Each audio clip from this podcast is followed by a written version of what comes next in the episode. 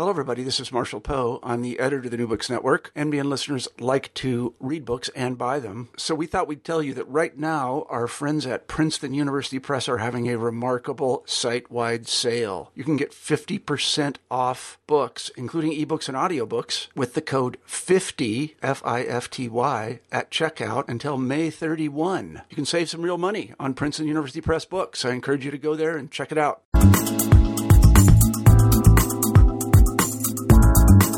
Welcome to the New Books in Popular Culture podcast. My name is Matt Sienkiewicz. I'm Assistant Professor of Communication and International Studies at Boston College, and I am the new host of this channel.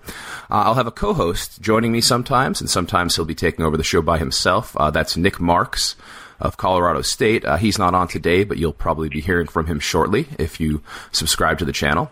Uh, if you're interested, if you have suggestions, questions about the podcast, uh, please send me a tweet at Media Studied, M E D I A S T U D I E D.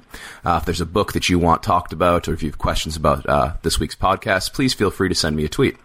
Uh, we have a guest today on the show, uh, Professor Patrick Burkart, who is associate professor uh, in the Department of Communications at Texas A&M. And he has a new book coming out this January from MIT Press. Uh, it's called Pirate Politics: The New Information Policy Contests. Patrick, welcome to the show. Thanks, Matt. It's great to be with you. So, Patrick, this is uh, this is your second book, and uh, both of them deal with these these concerns of international uh, intellectual property rights. Can you tell us how you came to be sort of interested in the subject? Absolutely. Well, if you count from Digital Music Wars, it's actually the third book, and mm. there's a there's the reason I mention it is because there's a there's continuity through all three. I think. Mm. I I was uh, real active in local music scenes and community media scenes as uh, a young person, and uh, uh, through college and grad school, participated in community media like uh, college radio and cable access television, and uh, you know, really grew up around creative cultures and participative cultures that uh, involve media. And uh, out of grad school, my friend Tom McCourt and I realized that uh, there was a movement afoot um, uh, in response to Napster, particularly, uh, that really uh, could work as a diminishing uh, factor on a lot of the music scenes that uh, uh, we both loved and enjoyed, particularly local media, uh, local radio. And so we endeavored to um, do an overall survey of the music industry and wrote Digital Music Wars.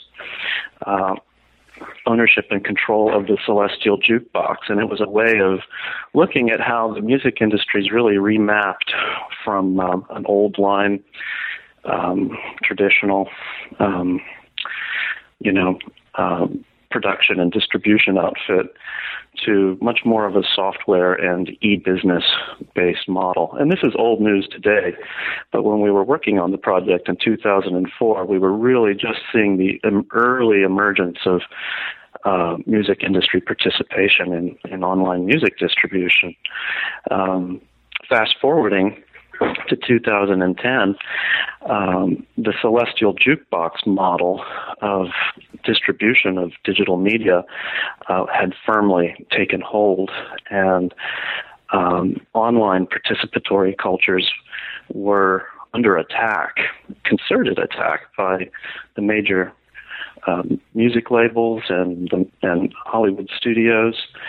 And so my second book project, Music and Cyber Liberties, was a chance to look at how music fans in particular were and and and other other kinds of participatory fan cultures uh, were responding to some of the incredible power grabs in the area of copyright and pat software patents and um, you know other very powerful uh, legal mechanisms for consolidating digital markets uh, and looking at how how how fans and uh, indie labels and indie music groups were um, organizing in response to the corporate the corporate uh, celestial jukebox model.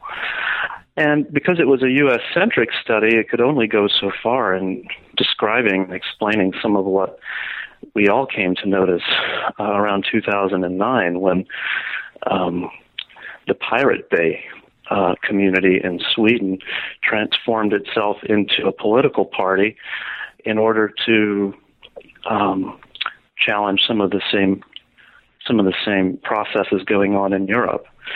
So as soon as I finished music and cyber liberties, I realized I had to go see what was going on in Sweden because here the kids were taking back their uh, participatory cultures in ways that uh, many of us couldn't have imagined 10 years ago. Hmm. Uh, can you tell us a little bit or, or, talk us through the celestial jukebox model and let us know how the Pirates Bay sort of served as a reaction to it? Sure. Celestial Jukebox model describes how the music and entertainment industries together presented the case for a commercial internet distribution platform. Uh, but they called it the information, it was paired with this notion of information superhighway that promoted the privatization of the internet and its deregulation in um, 19 uh, in the 1990s.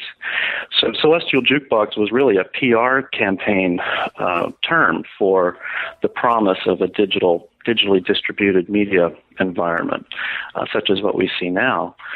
Um, but what Tom and I took pains to do in Digital Music Wars book was to show how it's a it's it's it's created around a legal and a technical infrastructure that are very much intermeshing.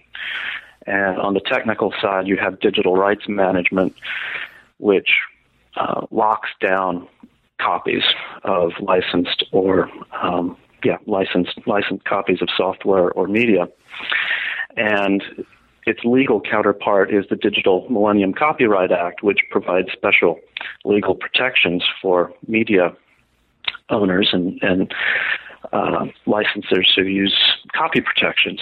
And there's a whole list of technologies that plug into DRM in one way or another. Um, but it was that infrastructure combined with uh, business as usual on the ownership side of uh, media production and distribution uh, that leads us to the Celestial Jukebox, which is basically a monopoly uh, or oligopoly of services um, that are um, catered to providing on-demand um, access to video and music and uh, books, etc. So a very locked down, corporatized model of digital distribution, uh, very much on um, on an older uh, model of uh, pay per view, I suppose. Mm-hmm. So that's the outline of the Celestial Jukebox, and uh, it really locks out participation from uh, non-major label and non, um, you know, media monopolists. And so the Pirate Bay, among other places, um, gathered together people who were um, anxious to bypass digital distribution on the uh, official model and the Pirate Bay community became a place that where um, uh, hackers and file sharers and um, people without access to digital media through the Celestial Jukebox model um, gathered and uh, shared tips and tricks for getting access to uh, unavailable or uh, extremely expensive material, um, books and, and music and movies, particularly you know, to the to the dismay of the culture industries who were uh, who were all in on the celestial jukebox model mm. for the most part. Now, now you uh, you described it as people who didn't have access, uh, and I'm, I'm, sure that's not what the uh, what the corporate side of this tends to say, right? They say it's people who could have it, but they don't want to pay for it. Is it is it a fair? I mean, is there truth mm-hmm. to, to, both sides of that, or, or, or is that really? Oh, of course, yeah. of course there is. However, and you may have noticed this yourself in your in your in your field work and in your in your international experiences, mm-hmm. there's a great deal of content that we have access to in the United States online that is uh, IP blocked. Uh, the domains are um, international domains are blocked from receiving a lot of the online content, such as what you might find on a Netflix mm-hmm. or in an iTunes store. And I think there are plenty of studies of piracy which suggest strongly that um, people who trade files uh, often do so in order in the states at least they do so in order to decide what they want to what they want to purchase later. So they're tasting. Uh, but in international contexts uh, a lot of these catalog items aren't even available for legitimate purchase. So you have to use other means to acquire them mm. Now, from uh, an American perspective, sort of being steeped in, in our notions of, of intellectual property, uh, what's maybe the most amazing to to a sort of uh, uh somebody who's new to this story uh, is the idea that something like the, the Pirate Bay would ultimately uh, be the springboard for a, a real political party. in some ways, this might seem to an outside perspective to be sort of a really limited uh, issue to be building your uh, your political uh, platform on. But in fact, they've they've been quite successful in, in doing so. Uh, how did how did this happen? How did the Pirate Bay go from being a, a place to trade movies and and music to uh, an actual political platform? Hmm. Well, I think I had the I, I was I was driven by this by this question uh, uh, starting three years ago, and uh, I really thought uh, not only why did it happen at all, but why did it happen in Sweden of all places? Um, but that's where the servers were hosted for the Pirate Bay. And the servers were the target of police raids in uh, 2009, I want to say um, and basically disrupted uh, under the behest of um, um, U.S. copyright owners who were working through diplomatic and international channels to uh, basically take the Pirate Bay offline for good. And it was the confluence of the Pirate Bay raids and the passage of several European wide directives relating to um, um, intellectual property online, as well as some national level laws that permitted police surveillance of international internet traffic.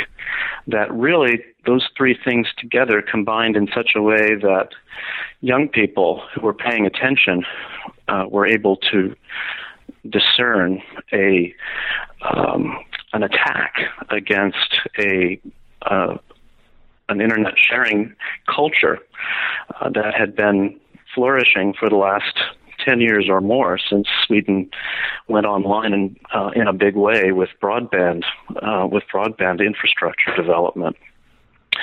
And the cyber culture in Sweden is quite strong, and it's quite intertwined with the creative, creative classes and the creative cultures in the country. It's a very cosmopolitan and uh, and high tech techno culture, I call it.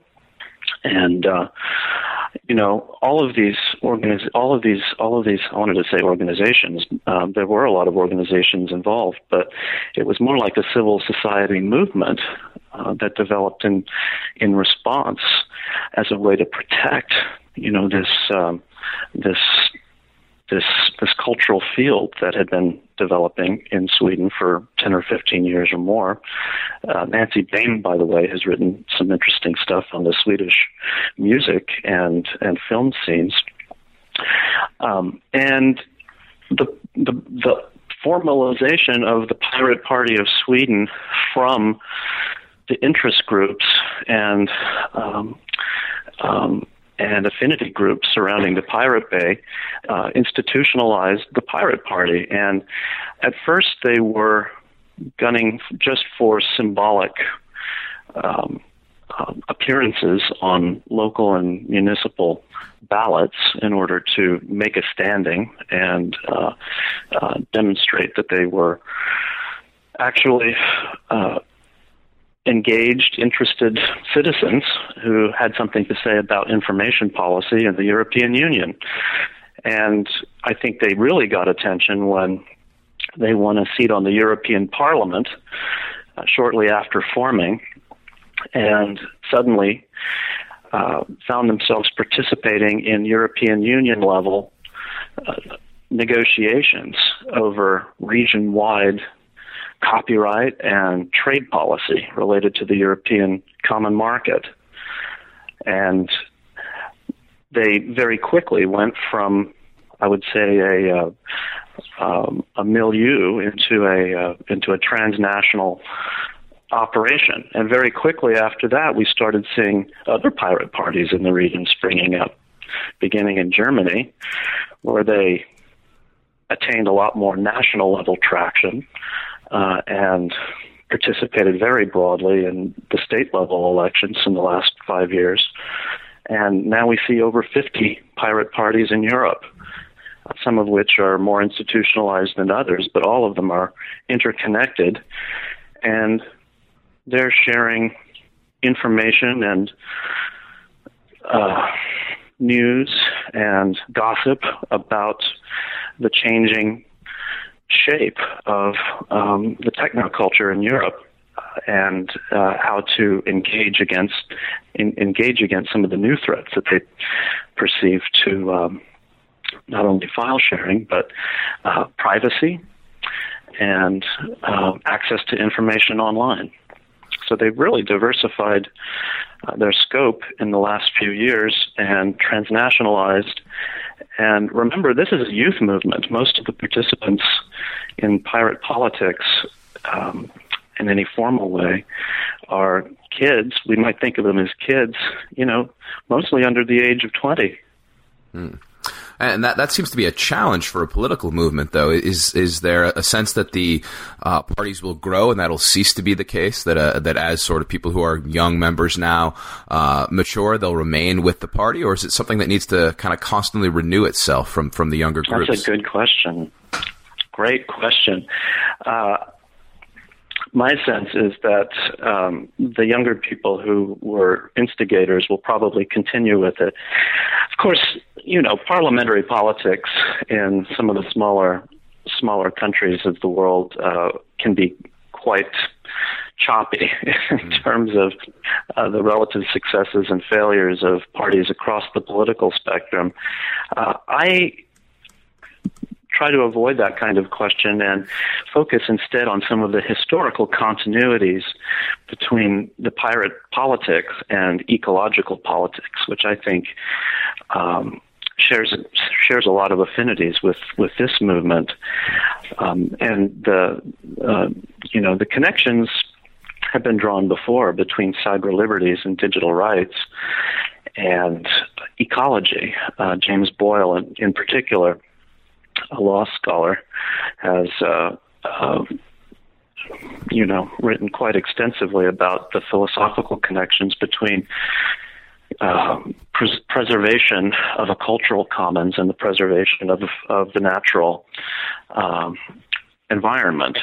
So I look for those connections where I can find them between ecological thinking of the Green Party style and cultural environmentalism of the Pirate Party style. And I do see quite a few similarities.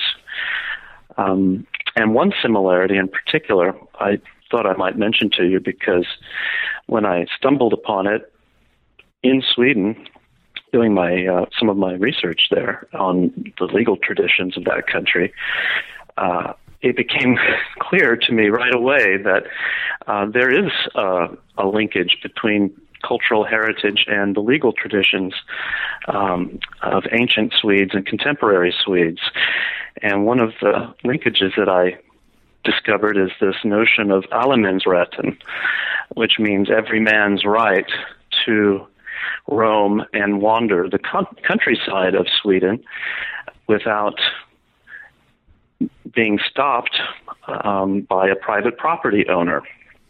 And it's true that in that country and many other Nordic countries, I should say three other Nordic countries, and even the UK, um, there are public rights of access to private property such that uh, wandering and uh, hiking and skiing and boating um, private lands and, and waters uh, aren't illegal activities as long as you're not despoiling them and as long as you aren't invading anybody else's privacy in the process.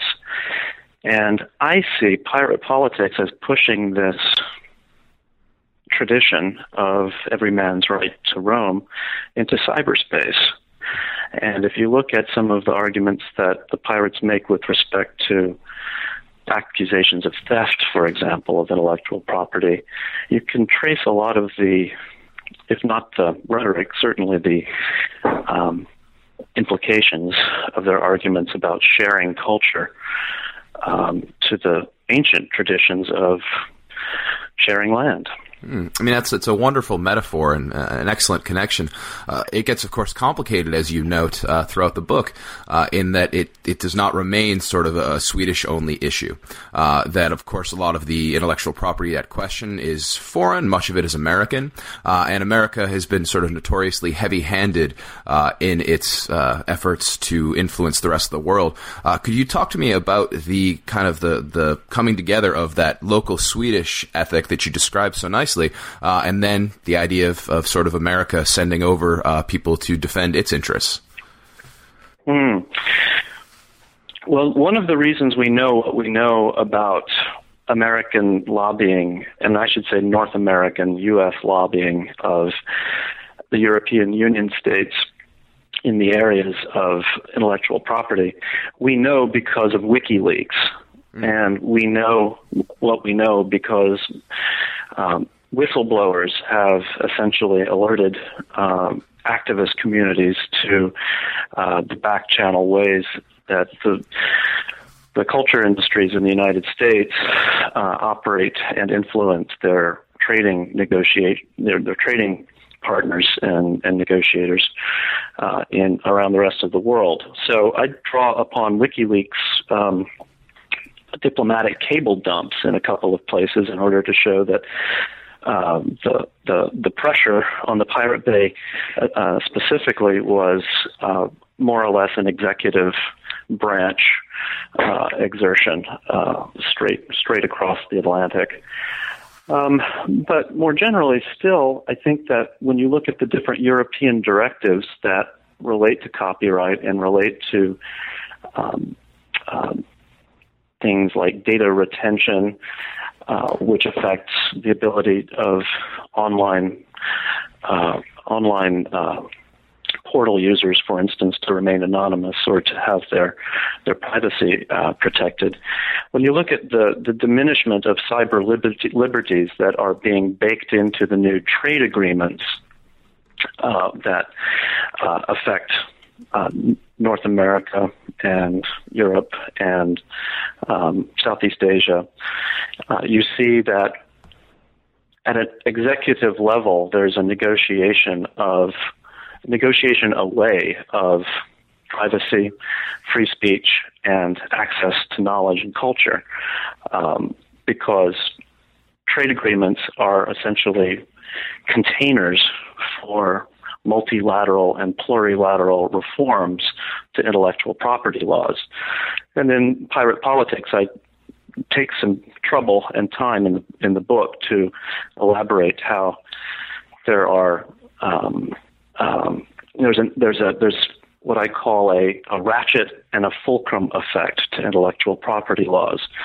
Every new trade agreement ratchets up the level of protections available for copyright owners while diminishing uh, the rights of non owners. There's also a trade fulcrum that I describe as exerting pressure, negotiating pressure on smaller countries uh, and um, and and smaller coalitions um, by the United States and our trade and our and our economic allies. And so through a combination of trade negotiations and incremental uh, movements and the maxim- maximalization of copyright protections, uh, there's a globalization effect of stronger and stronger protections for owners and weaker and weaker legal recourses for um, con- consumers of culture, which is the rest of us, which is all of us. Um, so uh, it gets a little bit wonkish, but uh, if you look at the at the trade level, uh, you see quite clearly that there is a uh, an imbalance between Hollywood and the rest of the world, and that they are exploiting this imbalance aggressively through um, through uh, trade negotiations and also increasingly through the police uh, and international um, policing agencies, which have been delegated uh, final responsibilities for enforcing a lot of infringement claims. Mm. Uh, in regards to the, the Swedish uh, context, I mean, is there a a strong uh, political movement there that sort of echoes that American, uh, very tough intellectual property standard? Is that where the Pirate Party comes from, or is it mostly trying to argue against North America? Well, make no mistake, Sweden is uh, officially allied with the United States and um, other European countries who are net exporters of intellectual property. Sweden and France and the UK are the only three three European countries that export more in terms of economic value in cultural goods and services than what they import. And so on paper, Sweden looks like an IP maximalist like the United States. And uh, formally speaking, the Swedish government has behaved just as you would expect them to behave as a net exporter. So, you know, the pirates are counter hegemonic in their own country as well as internationally speaking, and uh, they see an alternative system altogether for uh, handling intellectual property claims. I mean, one of the key platform planks of the pirates is the reduction of term of copyrights, you know, from what it is now, which is beyond the lifespan of the average human being, uh, to 10 years. They also have other ideas about restricting copyright ownership to uh, promote the uh, incorporation of software patents, for example, uh, more quickly into uh, into new um, into new uh, innovations and um, making new derivative works out of uh, protected intellectual property. Um, they, are looking for practical ways to in, in, encourage innovation. Um, so they're not rejecting entirely the property rights claims of media industries. In fact, they themselves, many of many pirates, are employed in um, the IP sector, be it software or web media or music or whatever. They just want to tweak the terms so that the monopolists uh, are forced to let go a little bit and create a little bit more slack in the system. Hmm. Uh, I think many listeners might be somewhat surprised to hear that, that Sweden's actually a net, a net uh, exporter uh, in terms of IP. What is the uh, what is the the uh, what, what are they exporting so much of? A lot of film, a lot of music, a lot of software, and um, they have uh, also a very flourishing small and medium sized um, uh, sector of uh, enterprises um, producing media. And these are mostly uh, centered around um, the major cities and university towns. But, um, you know, as a smaller country, they're forced to export uh, for growth and um, you know they do so as well in sectors that require a lot of engineering knowledge so automotive um, aerospace, uh, chemical, etc. Uh, you know, Sweden's right up there in terms of uh, um, net exporters of um, goods and services that rely on engineering knowledge. Hmm. Now, one of the things I, I, like so much about this book is that it simultaneously offers sort of this very clear history of this really interesting phenomena, but it's also rather theoretically rich.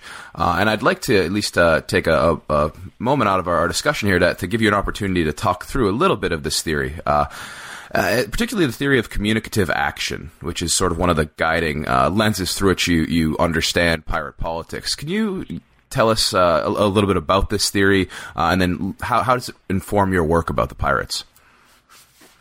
Sure. I'll mention two things uh, at the top, and one is that I was influenced by new social movement theory as a as a student, uh, and particularly that form of uh, new social movement theory that uh, derives from European continental philosophy and uh, and sociology. So I was looking for a way to revitalize a discourse on European new social movements that began, I would say, uh, to really develop theoretically in an interesting way in the 80s. And I was looking for a case that would, might update uh, this new social, new social movement uh, theory. And uh, I also draw, by the way, from Alberto Melucci, who wrote a very uh, influential text called Nomads of the Present, which I think shares a lot of similarities with um, new social movement theory of the continental style. So I am really working with Frankfurt School ideas um, that have been updated by Jürgen Habermas. And whereas most media literature uses Habermas and the theory of communicative action to describe um, you know, uh, the liberal public sphere as a as a as a as a key construct. I really focus more on what Habermas pulls over directly uh, from Horkheimer and Adorno and Marcuse and uh, some of the older older school Frankfurt School uh, thinkers, particularly this notion of cultural colonization of the life world. I find to be a very appropriate metaphor and explanation for what we see uh, on a on a on a macro level in terms of the conversion of the internet over, you know, from a real life world to uh, much more of a commercial delivery platform for um, for for media companies, uh, locked out for other uses, uh, single single purpose, single functionality, um, and the theory of communicative action describes the life world as basically being uh, a communicative resource for us, uh, where, where we're able to develop our identities, uh, find social solidarities, develop our communicative competencies, and and grow um, grow as uh, as uh, well grounded, socially grounded people, um, and that life world is perpetually under some erosive, erosion or attack uh, by systemic pressures that, at the root of it, uh, uh, are responsible uh, for attacking the life world due to uh, due to the need for the system to grow. So the growth imperative of capitalism and all of its attendant um, functions and I'm speaking very broadly now, but I look in very specific ways at which the pirates identify cultural colonization of the life world, and then they attach a policy objective to each risk that they discover uh, and work on it uh, very, very attentively uh, in order to uh, in order to uh, protect what they see as uh, a vital resource for communication in the information age. Um, so I describe the pirates as essentially behaving like an environmentalist organization on behalf of online culture.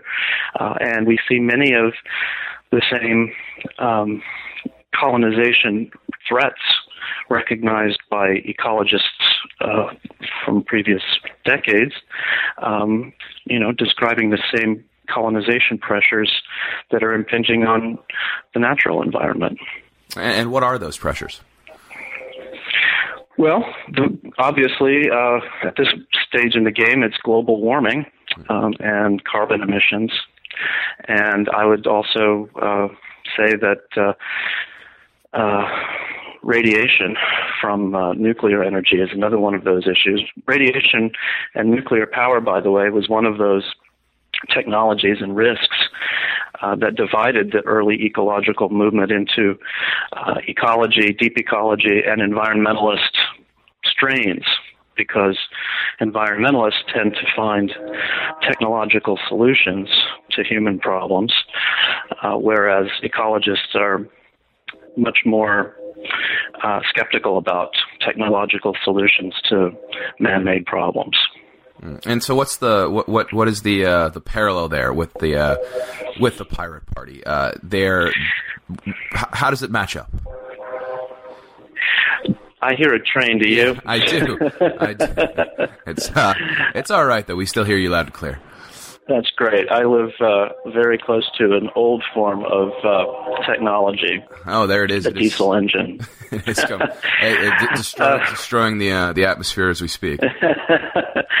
well, let me preface my answer by saying that the pirates have not yet fissured uh, in a way that would allow us really to see what um, mm. you know a uh, a pragmatic version of their purist philosophy might look like. But if we were to speculate. Um, we might have internet purists who say that uh, no forms of uh, uh, domestic state surveillance are uh, legitimate online, that they're all privacy risks inherently. And then you might have some pragmatists who say, hang on a minute, you know, there are some uh, legitimate reasons for the state to be uh, uh, surveilling online communication. So that might be that might be one fraction point. Mm. Does it seem as though the, the future of the party, at least the way you just described it there, is more along that uh, privacy angle as opposed to the intellectual property? Have they been melded successfully? I mean, they seem to me to be uh, conceptually separate in some ways, but they're they're working to bring them together. Mm-hmm. Yeah, that's a good point. I mean, I think that the activist work on on cyber liberties that that the world reads uh, from Lessig and others um, implicitly, perhaps, constructs a tripartite version of digital rights: free speech, privacy, and access to information and culture. Um, and that structure, uh, that unity of digital rights, as I call it, has held up, at least in U.S. discourse about cyber liberties. And in fact, when you find uh, activist organizations from civil society groups, um, for instance, uh, going going to lobby on behalf of privacy, you know, they end up also defending those same uh, proposals and uh, and bills that promote other cyber liberties as well. So the movement really hangs together around those three. But it's easy to see how you know there could be con- conf- conflicting impetuses between privacy and free speech, for instance, or between access to information and, and privacy. And I'll just offer one example which is a very mainstream example in Europe right now. Um, the uh, a, a, prominent European parliamentarian um, called a year and a half ago for the right to be forgotten in Europe. In other words, hmm. as a user of Facebook or Twitter or perhaps another online service that persistently stores your identity, shouldn't we be able, as consumers and citizens of the information society, to access a big delete button, uh, which would effectively erase our participation, evidence of our participation in, in one of these communities? Many Europeans seem to think that's essential for digital privacy these days. But what does that do for a historian's right to access the historical record, right? Mm-hmm. Uh, if people are deleting themselves from digital history, uh, doesn't that, you know, threaten threaten the uh, retrievability of, uh, of of history from uh, from a historian's perspective? So we can come up with a matrix probably of potential conflicts between the uh, the three elements of um, uh, digital digital freedoms, um, and I try to do that as much as possible in the conclusion of Pirate Politics. Mm. Um, it seems as though that the, the, the entry point for the, the pirate Party had had everything to do with the political system in Sweden, uh, and that we, we don't have a simpler a similar uh, parliamentary system. There's no uh, there's no easy access to that sort of high level of power that they were able to get uh, from so kind of a limited perspective. Uh, is there a pathway for this kind of thinking to become more mainstream in American politics, uh, or do you think that this is something that has to be done through Europe, at least first, if not only? Yeah, well, I think uh, the United States is is uh, a generation behind the Europeans in terms of the the uh, public debate level of public debate and uh, deliberation about information policy issues. I mean, we really haven't touched it since we deregulated thoroughly in uh, the mid 90s uh, starting to become uh, salient as we learn more and more about the involvement of the state in um, in uh, perpetual and seemingly uh, um, universal uh, panspectric surveillance. And this is a topic, by the way, that pirate politics doesn't address. Mm. But because we don't have access to parliamentary negotiations, um, such as what Euro- Europeans enjoy, uh, we are really in, basically crippled in, in terms of taking any uh, political decisions about cyber liberties right now. I mean, we can't even pass a budget in this country. So uh, I find it difficult to imagine the United States innovating on the pirate model. Now, Canada is another story, and the Pirate Party of Canada is a very interesting case, worth a great deal of new research. And also in the English-speaking world, the Pirate Party UK uh, is uh, is is is quite active and influential. But I'm afraid we're sunk politically as uh, uh as a source of new ideas uh, or uh, or even any any real action. Uh, are there any lessons that us, us uh, poor trapped Americans can take from the success of the of the Party? yeah, I mean, I think the lessons are that um, alternative visions of the information society are not only possible, but they're also um, they're also being implemented by activists, uh, young activists, and um, the fact that a generation of internet users who have been, you know, uh, disparaged by older people as being inactive and disinterested and detached. Uh, you know, they're really trying to take over their parents' generation of leadership in the area of information policy, and they see the internet as being their domain. You know, where their their influence and their um, you know their interests are at stake. And I think that uh, we can always learn from people like that, and uh, even if it's not. Uh, you know, it might need to be more direct action and activism from uh, pirates in the U.S., but uh, in order to get things done. But um, we can certainly take motivation, uh, if not instruction, from what's going on in Sweden and Germany. Mm. Uh, is there a hacktivist uh, element to the to what is going on in Sweden and Germany, or is it able to, to go through that, that standard political process so it's less necessary?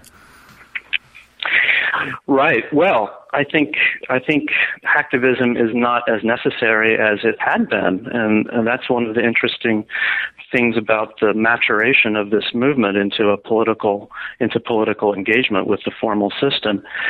But activism, I think, always plays a role because you know hackers are tinkering and innovating with uh, with software code as speech acts uh, for making political statements.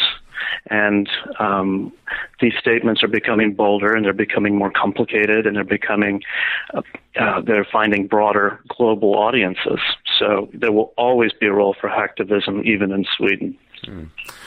and it, if if uh, kind of back to a previous question, but but if if there is, you know, if, let's say I'm totally persuaded by your perspective that this is uh, uh, the pirate parties are sort of anti-colonial in all the best ways, they're ecological in all the best ways.